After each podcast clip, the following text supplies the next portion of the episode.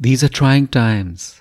Tishani Doshi writes, You would have expected the clocks to freeze. In this once in a century tragedy, when grief sits outside our doors and then comes in without knocking, there's only memory, meditation, or living in the moment which can sustain meaning. This is Sunil Bhandari, and you are listening to Uncut Poetry.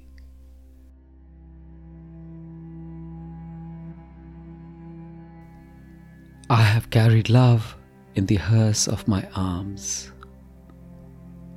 Is there a dream left in my broken home? I have not found solace in days as the acrid smell of burning flesh seeps into my sleep through crevices of windowsills too loose to shut out the world. I have heard stories of canisters and cylinders, of clean wards and empty crematoriums, Maybe it's an alternate reality visible to the truly evolved.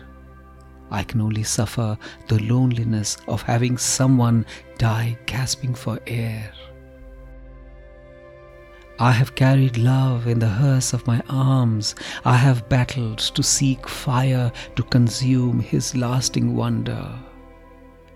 Tomorrow I will return as a balm, knowing that the hymn of wails would be too repetitive to give solace in a grieving land. In my diminished world, I can only be crushed by the realization of how immeasurably huge grief can be.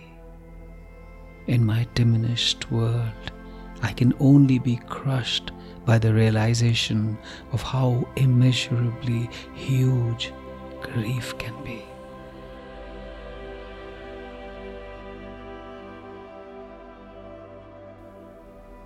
We all make mistakes. Alas, some mistakes are more expensive than others and get counted in human lives. Beyond the mistake lies redemption and the cure. But true healing begins when we go beyond the blame and realize we are also a part of the problem and have to be a part of the solution.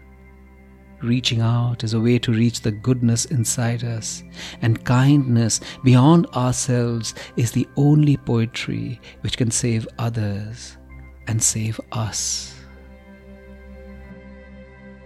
This is Sunil Bhandari, and you were listening to Uncut Poetry. Be there for friends who need you.